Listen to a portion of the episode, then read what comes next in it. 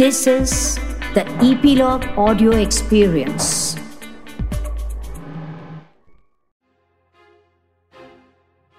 ए मेरी जमी महबूब मेरी मेरी नस नस में तेरा इश्क बहे।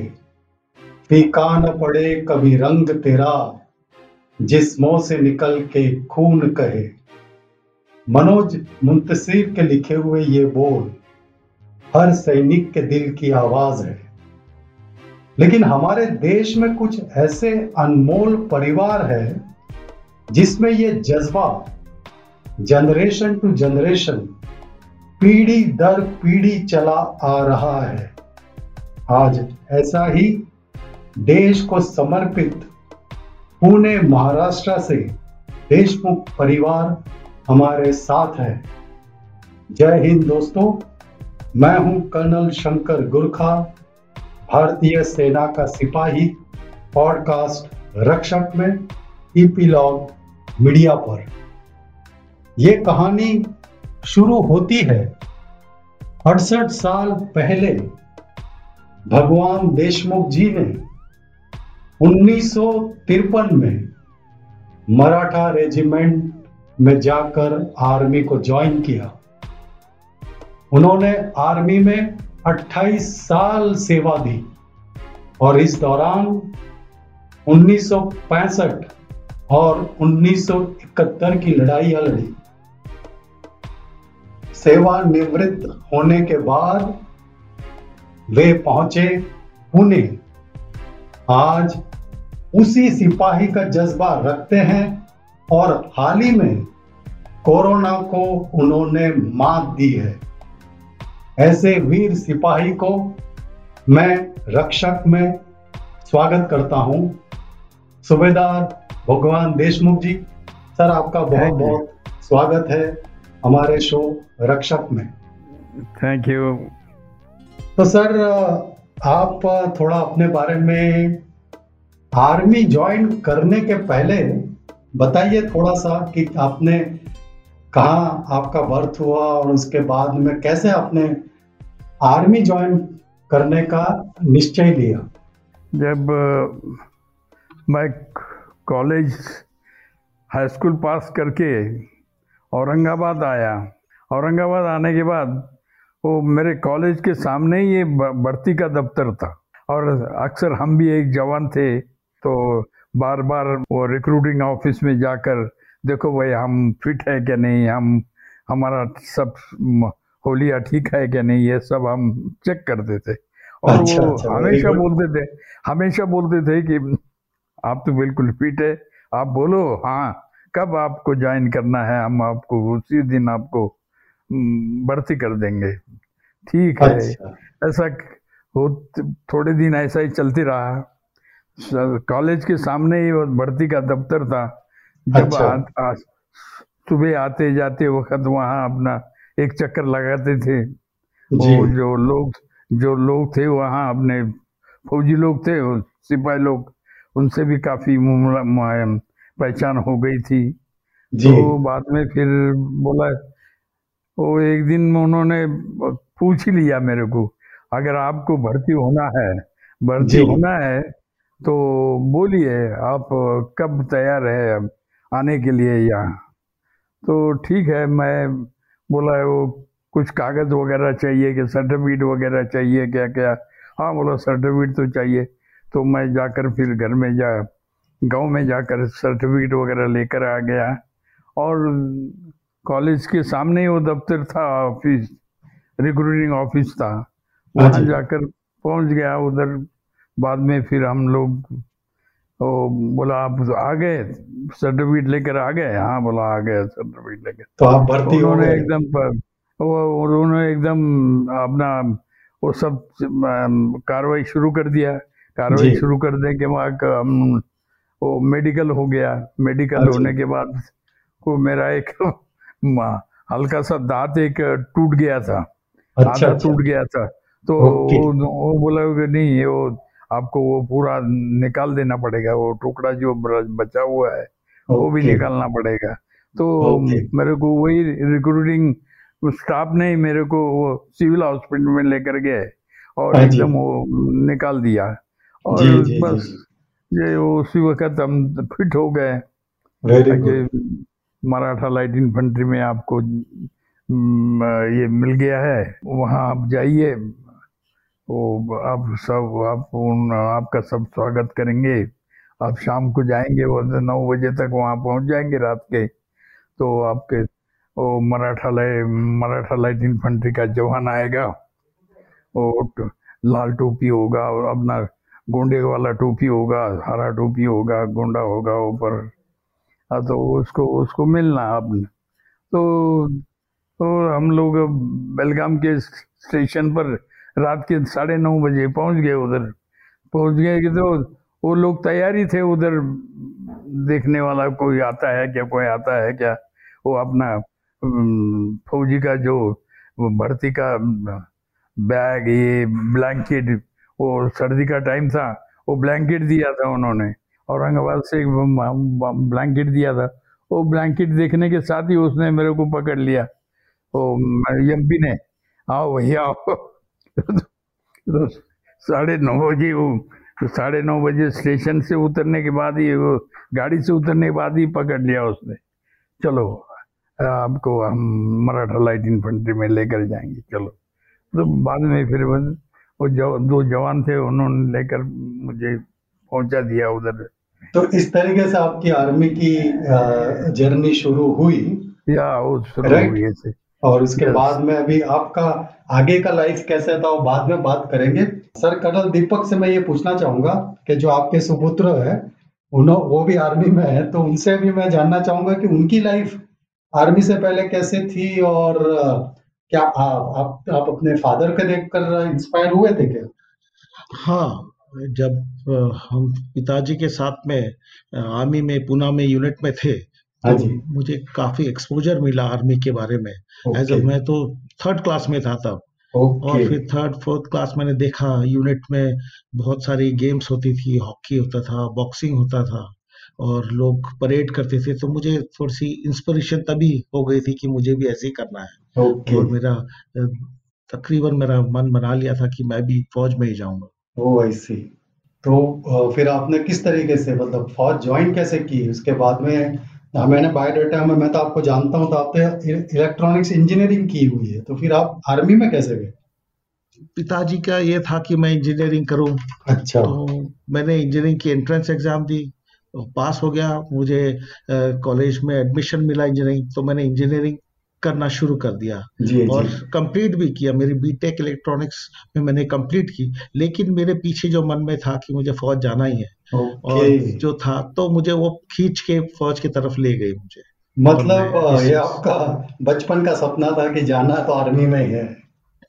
Very good very good very good army is lucky that you kept, in spite of being engineer, you came to army. Fantastic. So, uh, दोस्तों मैं आपको बताऊँ कि मैं कर्नल शंकर गुरखा और कर्नल दीपक हम दोनों कोर्समेट है और हमने इंडियन मिलिट्री एकेडमी देहरादून में एक साल की सख्त ट्रेनिंग की है 1984 से 85 में तो मैं कर्नल दीपक को अच्छी तरह जानता हूँ जैसे उनके पिताजी हॉकी और फुटबॉल के बहुत अच्छे खिलाड़ी हैं वैसे दीपक भी बहुत ही, जैसे अभी उन्होंने बताया, हॉकी, बॉक्सिंग के बहुत ही अच्छे खिलाड़ी हैं और इंडियन मिलिट्री एकेडमी में उन्हें हॉकी का ब्लू का खिताब मिला था, ब्लू ब्लेजर मिला था, जो कि एक टेक्निकल ग्रेजुएट के लिए मिलना बहुत बड़ी बात है। और प्लस जो मुझे याद पड़ता है, अगर सही है कर्नल दीपक मुझे बताएँगे कि उन्होंने बॉक्सिंग में भी टूर्नामेंट जीता था और उन्हें मोस्ट साइंटिफिक बॉक्सर का खिताब मिला था राइट कर्नल दीपक हाँ हाँ मैं अपने वेट में गोल्ड मेडल मिला था मुझे Yes, और मैं yes. अपना बाउट जीता था. Fantastic, fantastic. So I think, see, uh, that is what I think Indian uh, Army is all about. Army इतना मौका हमको देती है और स्पोर्ट्स हर एरिया में अपने अ, क्या कुछ करना है, उसके लिए हमको मौका मिलता है। तो मैं अपने आपके पिताजी सरदार भगवान देशमुख जी से पूछना चाहूँगा। सर, आपने 1965 भारत पाकिस्तान युद्ध में आप लड़ाई में जम्मू कश्मीर में थे। तो आप अपना उस वक्त लद्दाख में थे फैंटास्टिक तो थोड़ा हमको बताइए, क्योंकि हम लोग तो आपके बाद आर्मी में आए हैं तो थोड़ा आपका लड़ाई का एक्सपीरियंस कैसा था? लड़ाई का एक्सपीरियंस तो ऐसा है जब हम लद्दाख में थे जी। तो जे का वार शुरू हो गया। जे ओके का वार शुरू होने के होते ही और लद्दाख में कोई इतना मूवमेंट नहीं था हमारा। एक तो फ़र्स्ट मराठा था उधर फ़र्स्ट मराठा को जे के में ट्रांसफ़र कर दिया उधर फिर हाँ जी। जे में। जे में ट्रांसफ़र करने के बाद फिर हम श्रीनगर एयरपोर्ट पर उधर रहे। और वहाँ वहीं से हमने अपना मदद करने का है जो सिविल अपने आर्मी में या सिविल को उसी वक्त हमने शुरू कर दिया। हाँ एरोड्रम पर थे हम लोग। अच्छा। फ़र्स्ट मराठा एरोड्रम पर था उस वक्त। ओके। मैं फ़र्स्ट मराठा में पोस्टिंग था मेरा तब। अच्छा अच्छा। तो आप हाँ। तकरीबन फ़र्स्ट मराठा के साथ पूरे भारत पाकिस्तान के युद्ध के दौरान वहीं थे? हम लद्दाख में थे। लद्दाख से फिर हम जे के में आ गए थे। जब ओके लद्दाख में इतना कोई ये नहीं था। कमेंट्समेंट नहीं था। अच्छा जब ओके। ये के में शुरू हो गया था लड़ाई तो वहाँ आना पड़ा उधर। उस वक्त हम राजौरी सेक्टर में थे उधर। हाँ जी हाँ राजौरी सेक्टर में फिर हमको फ़र्स्ट मराठा का एक डिटैचमेंट गया। तो वो डिटैचमेंट में मैं भी था उधर। हमारे पास जो आमनेशन था वो हमारे जो फाइटिंग फोर्स था आगे वाला उनको सप्लाई करने का वो काम था हमारा। आमनेशन या और लड़ाई को लगने वाले काम थे वो उधर से हम शुरू कर देते देते थे उनको। फ्रंट फ्रंट वर फ्रंट पे वो लेकर जाते थे हम लोग। वेरी गुड जवान जवान लोगों को देकर वापस आने का जी। उनका जैसा रिक्वायरमेंट आएगा वैसा उसको ये करने का। जी जी जी जी। आपने एक और जो भारत ने सबसे बड़ा लड़ाई जीता भारत पाकिस्तान को हराकर बांग्लादेश बनाया 1971 में उस वक्त आप मेघालय में थे। थोड़ा उसके बारे में बताइए आपने क्या क्या एक्सपीरियंस किया उस वक्त? बांग्लादेश जाने के पहले नागालैंड में थे। ओके नागालैंड से फिर हमको बांग्लादेश में जाने के लिए ऑर्डर मिल गया फ़र्स्ट मराठा को। हाँ तो उधर से हम लोग बाय रोड त्रिपुरा बॉर्डर पर उधर बांग्ला बांग्लादेश का बॉर्डर था और इधर अपना त्रिपुरा इधर था। तो वहाँ जाकर हमने कैंप लगाया उधर। थोड़ा पंद्रह बीस दिन थे वहाँ। और बाद में फिर उधर से जी। तो मुक्ति वाहिनी में हमारा फ़र्स्ट मरा पूरा लुंगी में तैयार हो गया था। अच्छा लुंगी अच्छा वाला लुंगी वाला फौज हो गया था। अच्छा लुंगी। तो, तो वेरी गुड लुंगी लुंगी बंगाली लोगों का वो पहनने का लुंगी होता है ना हाँ वही पहन के राइफल अपना राइफल ने तो गन गले में गुताने लगाने का हाँ और बस अपना वो लुंगी पहन के बनियन पर लड़ाई के लिए चले जाने का। अच्छा।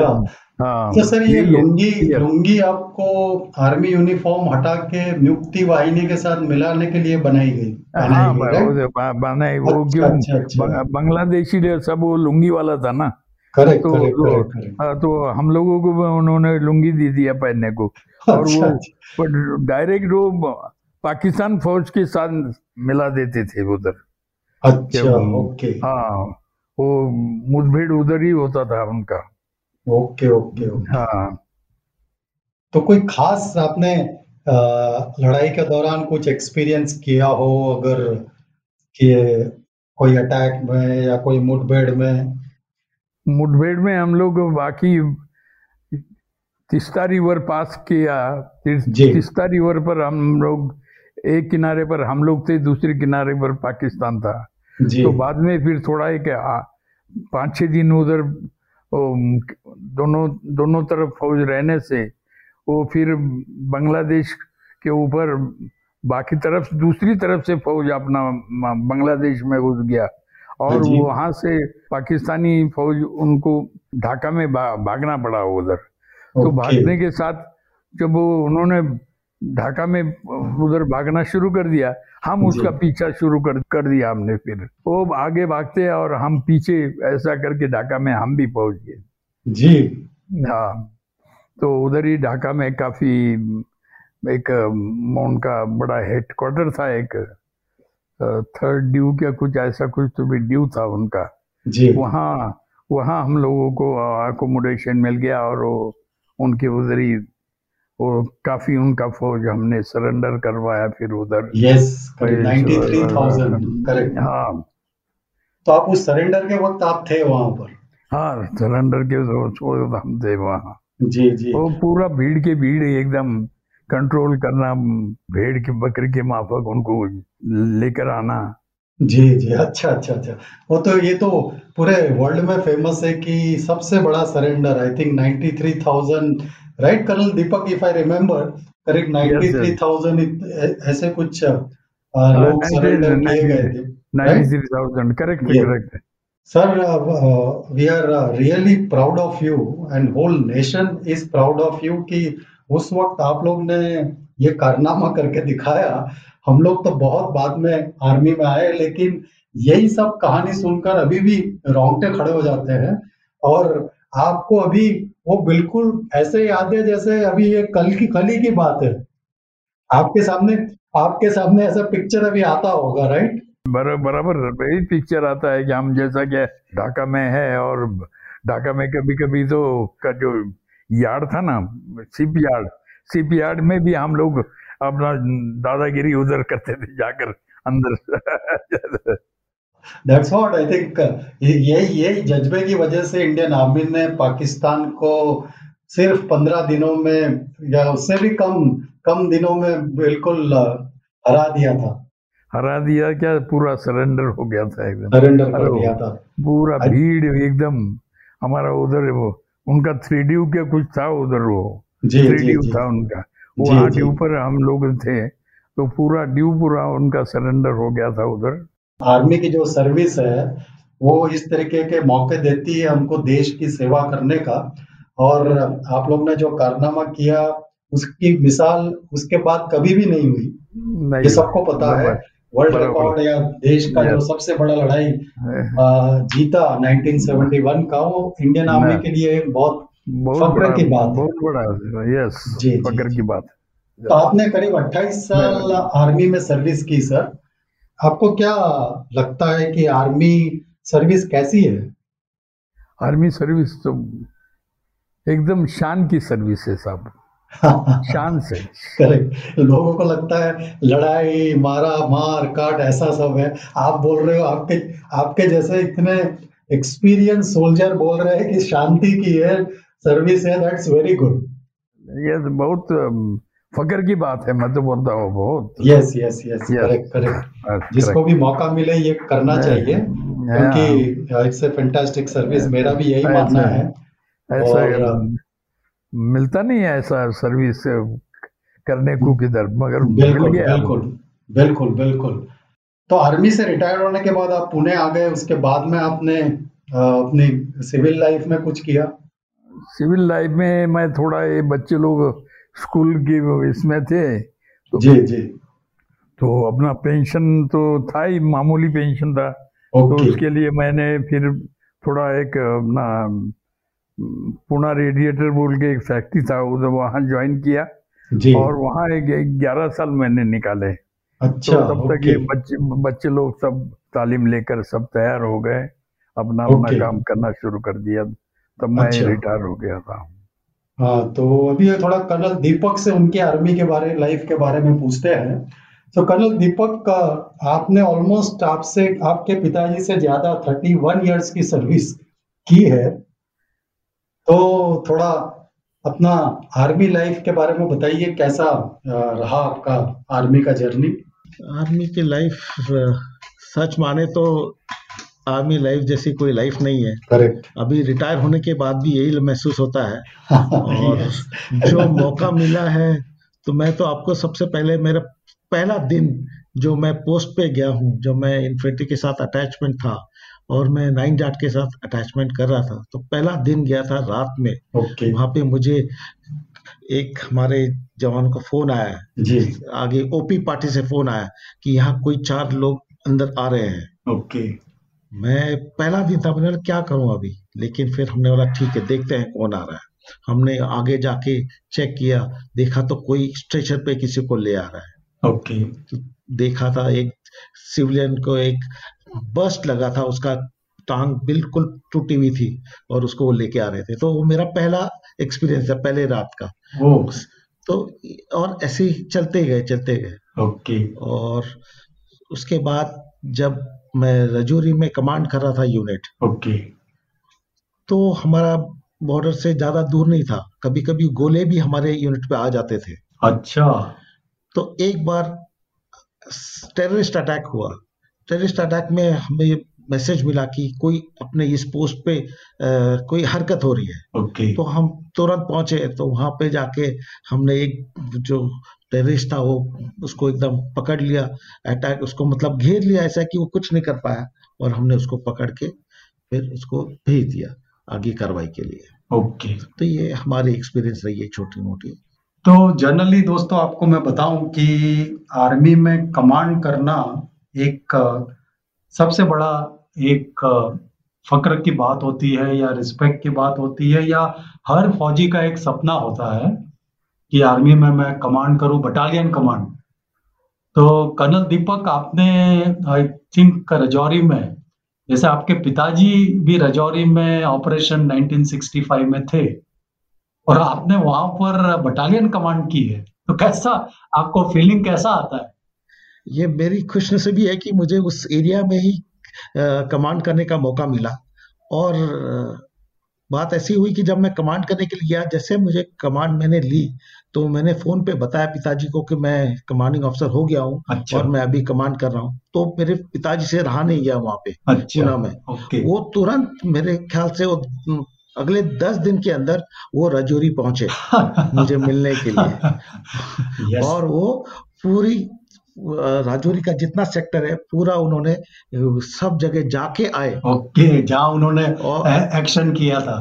हाँ और ओके। अ, किस्मत बात ऐसी थी कि उस वक्त जब पिताजी जा रहे थे एज अ सिविलियन रिटायर होने के तब भी वहाँ आटी की शेल शेलिंग चल रही थी। और उस शेलिंग के नीचे से जो रोड से जा रहे थे और ऊपर से शेलिंग चल रही थी। हमारे तरफ़ से भारत की तरफ़ से पाकिस्तान की और शेलिंग चल रही थी। वो उन्होंने फिर एक्सपीरियंस किया दूसरी बार। मतलब as a civilian as a civilian sir. हाँ तो मैं सर आप बताइए कि आपका एक्सपीरियंस एज ए सिविलियन क्या रहा? है आप तो जब आर्मी में थे तब तो आपके पास गन होती है राइफल होती है स्टैंड गन होती है तो थोड़ा विश्वास रहता है। लेकिन एज ए सिविलियन जब आप गए तो आपका एक्सपीरियंस क्या रहा? जब यो जो ऐसा वो न, नदी था एक साइड में नदी था और नदी के दूसरी साइड रोड था। वो रोड से हम लोग जा रहे। और नदी में अपने फौजी लोग वो गोले डाल कर उड़ा रहे थे उधर से। जब अच्छा। हम हमारा हमारा गाड़ी ऊपर से जाता नीचे से जाता था गोला ऊपर से चले जाता था। जो नदी में फौजी लोग थे मेरे ख्याल से अपना इन्फेंट्री का यूनिट होता है वो। 81 MM mortar. Eighty one correct 81 हाँ, चल पहले वो अपना बाद में आया एटी वन उसके पहले अपना हाँ पहले टू इंच होता था इंच मोटर था 81 था। हाँ, वो तो होता था। बाद में फिर एटी वन आ गया सिक्सटी फाइव में मेरे ख्याल से सिक्सटी फाइव में आ गया वो। सो कर्नल दीपक अभी जैसे आपने ये बटालियन कमांड की इसके अलावा कोई खास आपको किसी यूनिट में या ऐसा कोई एक्सपीरियंस हुआ हो जो आप शेयर करना चाहते हो हम सबसे?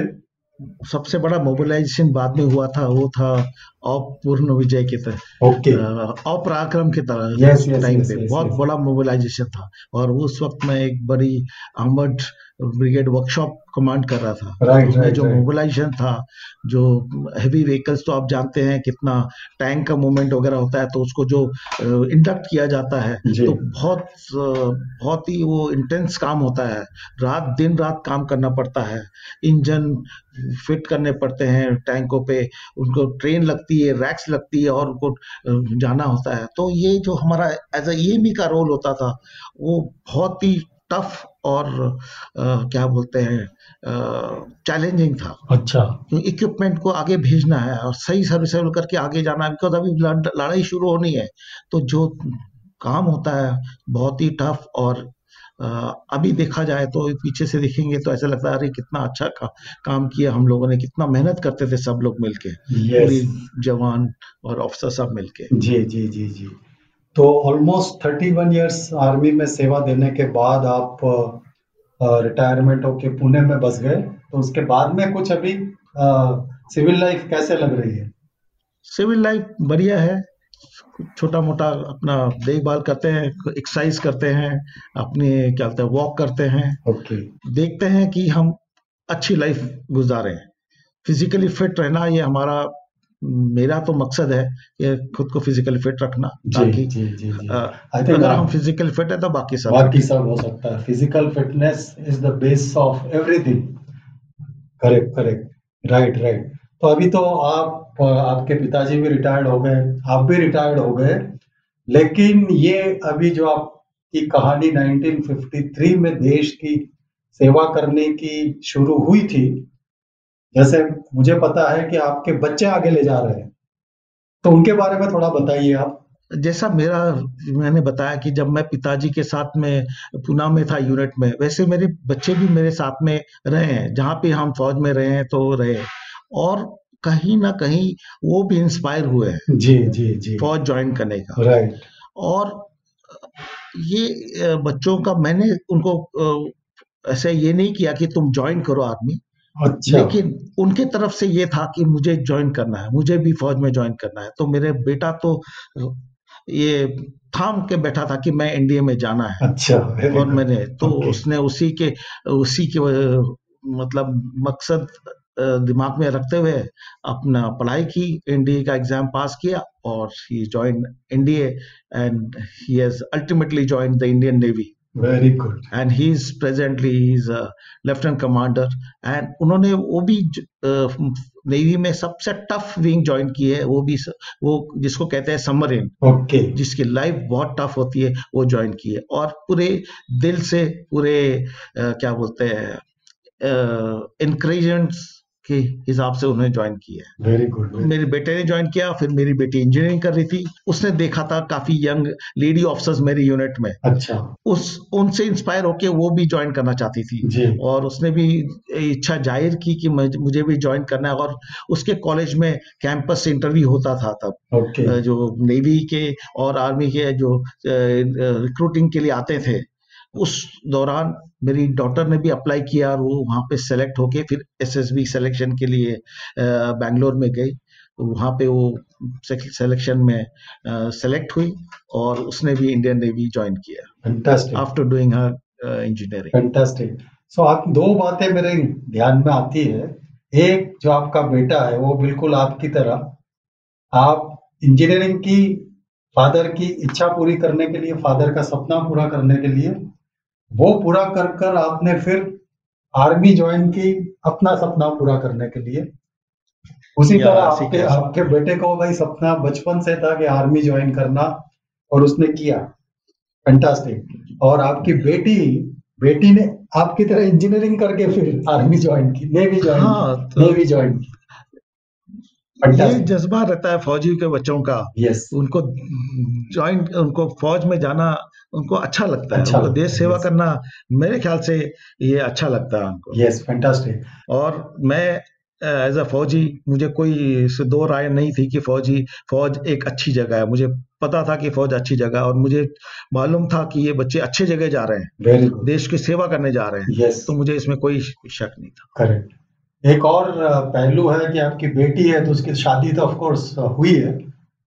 पर आप क्या थे? या या। तो आपके सन इन लॉ भी हाँ वो इत्तेफाक है कि एक बार नेवी में जाएँ और उनकी आ, क्या बोलते हैं उनकी मुलाकात एक अफसर से ही हुई Okay. और उसकी तब्दीली शादी में हुई और ये भी हमें ये हमारा सौभाग्य है कि हमें दामाद भी ऐसे मिला है जो कि फौज में है जो देश की सेवा कर रहा है। फैंटास्टिक तो fantastic. कहने के लिए कि ये सोने पे सुहागा है। सोने पे सुहागा यस बिल्कुल। आई अग्री कि सोने पे सुहागा आपके घर में तो सारे मतलब नेवी एक ocean of soldiers I would say it is our luck it is we Yes, are yes, yes. proud of it yes yes not uh, your and luck. uh, con- and country has given us the opportunity Yes, correct. I or uh, in return, I would say the country is also proud of you, uh, right from your father, uh, you, and your children.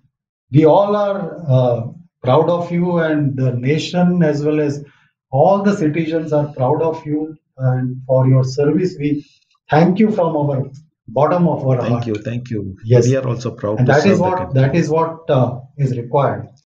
So so, मैं uh, सूबेदार भगवान देशमुख जी से पूछना चाहूँगा sir कि आपके बेटे आपके पोते पोतिया सारे आर्मी में जो सफ़र आपने उन्नीस में शुरू किया अड़सठ साल पहले तो क्या फीलिंग्स आती है आपको आज कैसी फीलिंग होती है बहुत बढ़िया फीलिंग होती है। गर्व की बात है। गर्व की बात है यस बच्चे लोगों ने भी आगे बढ़ाया हो बहुत बड़ी बात है। बहुत बड़ी बात है। यही यही यही एक बच्चों का कर्तव्य होता है कि जो अच्छी बात है जो देश के लिए है फैमिली के लिए है वही अच्छी बातों को आगे बढ़ाना और और अच्छा करना। और अच्छा करना जी जी। और कर ही रहे आपके पोते पोतिया सभी नेवी में सेवा कर रहे हैं और भी अच्छा करेंगे। वेरी गुड यस बराबर। कर्नल दीपक आप आपके पिताजी आप बीच में और आपके बच्चे तो आपको क्या फीलिंग होती है Yes, जब yes. पूरा ये अड़सठ साल की जर्नी आप देखते हैं?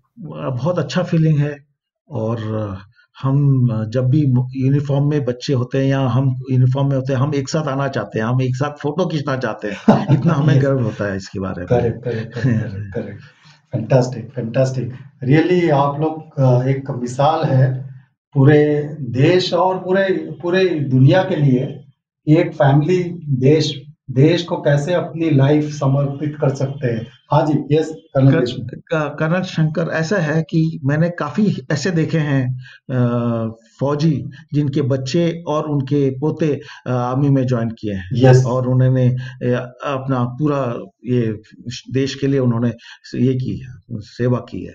तो ये मिसाल काफ़ी है अपने इसमें। यस यस और ये मेरे ख्याल से मिसाल खत्म नहीं होगी आगे बढ़ती ही जाएगी। Yes that is what we wish कि ये मिसाल कायम रहे और बढ़े देश की, देश देश के फ़ायदे के लिए ये ऐसी फैमिली और आती रहे और देश में देश की सेना आर्म फोर्सेस और भी मज़बूत हो। वही हमारा ये रक्षक का भी उद्देश्य गोल यही है कि हम चाहते हैं कि एक tribute to services of the arm forces और दूसरा आज की जो यंग जनरेशन है वो आर्मी की तरफ़ जाने के लिए इंस्पायर हो। तो मैं आपको एक ये सवाल मेरे दिमाग में आता है कि थोड़ा आजकल क्योंकि काफ़ी सारी अपॉर्चुनिटी है मल्टीनेशनल बाहर जाना, बहुत सारी जॉब्स ओपन हो गई है तो यंग जनरेशन थोड़ा सा आर्मी की तरफ़ जाने के लिए इतनी इंस्पायर नहीं होती। आपका क्या व्यू है कर्नल दीपक, इसमें? हाँ ये ज़ाहिर है कि जब ऑप्शंस काफ़ी अवेलेबल है अभी सिविल में तो यंग युवा चाहेगा कि वो अ, ऐसी जगह जाए जहाँ की नौकरी जरा सॉफ्ट किस्म की है। करेक्ट यस और लेकिन यही बात है कि जिसमें जज्बा है और हमें ये जज्बा कायम रखना है। करेक्ट हम देशवासियों ने इस जज्बे को निखारना है ताकि लोग सॉफ्ट जगह ना जाते हुए फौज में जाए। करेक्ट बिल्कुल। बाहर भी जाए ऐसी बात नहीं है। सेवा बाहर रह के भी हो सकती है। Yes. लेकिन अगर फौज में ज्वाइन करके कर सकते हैं तो उससे बड़ी कोई सौभाग्य नहीं है। यस मैं मैं यहाँ पर एक बात कहना चाहूँगा कई बार कई लोगों को नॉलेज नहीं होता है कम्युनिकेशन गैप है। कई बार कई लोग जैसे आपकी फैमिली में तो सारे फौजी थे मेरी फैमिली में कोई फौजी नहीं था बट फिर भी मुझे कहीं से मौका मिला, इधर मैं गया, उधर गया, थोड़ा पता करके मैंने आर्मी ज्वाइन की। तो रक्षक पॉडकास्ट का हमारा मकसद यही है कि एक प्लेटफॉर्म ऐसा तैयार करना जहाँ पर युवाओं को जो भी इंफॉर्मेशन चाहिए वो मिले प्लस वो प्रेरित हो इंस्पायर हो आर्मी की तरफ़। और ये जो आप लोग ने अपनी कहानी सिक्सटी एट ईयर्स की जर्नी शेयर की है ये डेफिनेटली इसमें मदद करेगी। जो भी इसको सुनेगा, वो देश के प्रति सेवा करने का आर्मी में जाकर जो एक मज़ा है, उसको समझेगा और ज़रूर कोई ना कोई तो इंस्पायर इससे होगा। Colonel Shankar, I would like to tell you that yes. you and your team with the Epilogue Media is uh, doing a fantastic job, and uh, very few of them have thought about it. And this type of uh, episodes, if you are uh, encouraging, I think you are doing a great service. Thank you, sir. Thank you. We are doing our efforts and uh, support like you. You are the first one to share your journey on this uh, and slowly, best, slowly. best wishes to you Thank you. and your Thank epilogue you. media. तो sir आप सुबदार भगवान देशमुख जी से मैं पूछना चाहूँगा आप इतना सारा आपका एक्सपीरियंस है आर्मी सिविल लाइफ तो आप देश की जनता के लिए क्या एक मैसेज देना चाहेंगे मैं यही कहूँगा जहाँ तक हो सके हर आदमी ने आर्मी में आर्मी ज्वाइन करना है उसका एक्सपीरियंस लेना है। और दूसरों को भी अपना बच्चे लोगों को भी उसके मुताबिक आगे बढ़ने के लिए बोलना है। ऐसा मेरा ख्वाहिश है। Thank you sir thank you thank you और मैं चाहता हूँ कि ये ख्वाहिश आपकी जल्दी पूरी हो और ज़्यादा से ज़्यादा पूरी हो। लोग ज़्यादा से ज़्यादा इंस्पायर हो और आर्मी में जाए। तो कर्नल दीपक आप जाते जाते क्या मैसेज देना चाहेंगे हमारे सुनने वाले को या फिर पूरे देश के लिए? मैं यही बताना चाहूँगा सारे देशवासियों के लिए स्पेशली युवा वर्ग के लिए कि फौज एक बहुत अच्छी जगह है जहाँ पे एडवेंचर है देश की सेवा करने का मौका मिलता है और इससे अच्छा कोई सेवा करने का ऐसा कोई फौज जैसा कोई जगह नहीं। तो दोस्तों ये थी कहानी महाराष्ट्र के देशमुख फैमिली की। What a rich legacy of three generation in service of our country may the tribe grow और इसे आप सुन रहे थे एपीलॉग मीडिया पर। अगर आपको ये एपिसोड पसंद आया तो एप्पल पॉडकास्ट पर फाइव स्टार से ज़रूर रेट करिए। और हाँ अपने दोस्तों के साथ इस एपिसोड को शेयर करना ना भूलें। मैं कर्नल शंकर गुरखा, रक्षक पॉडकास्ट पर ऐसे ही और एपिसोड लेकर आता रहूँगा। नए एपिसोड की जानकारी के लिए इपीलॉग को सोशल मीडिया पर फॉलो करना और आप इपीलॉग डॉट मीडिया वेबसाइट या अपने पसंदीदार पॉडकास्ट स्ट्रीमिंग ऐप पर ज़रूर सब्सक्राइब कीजिए। जय हिंद!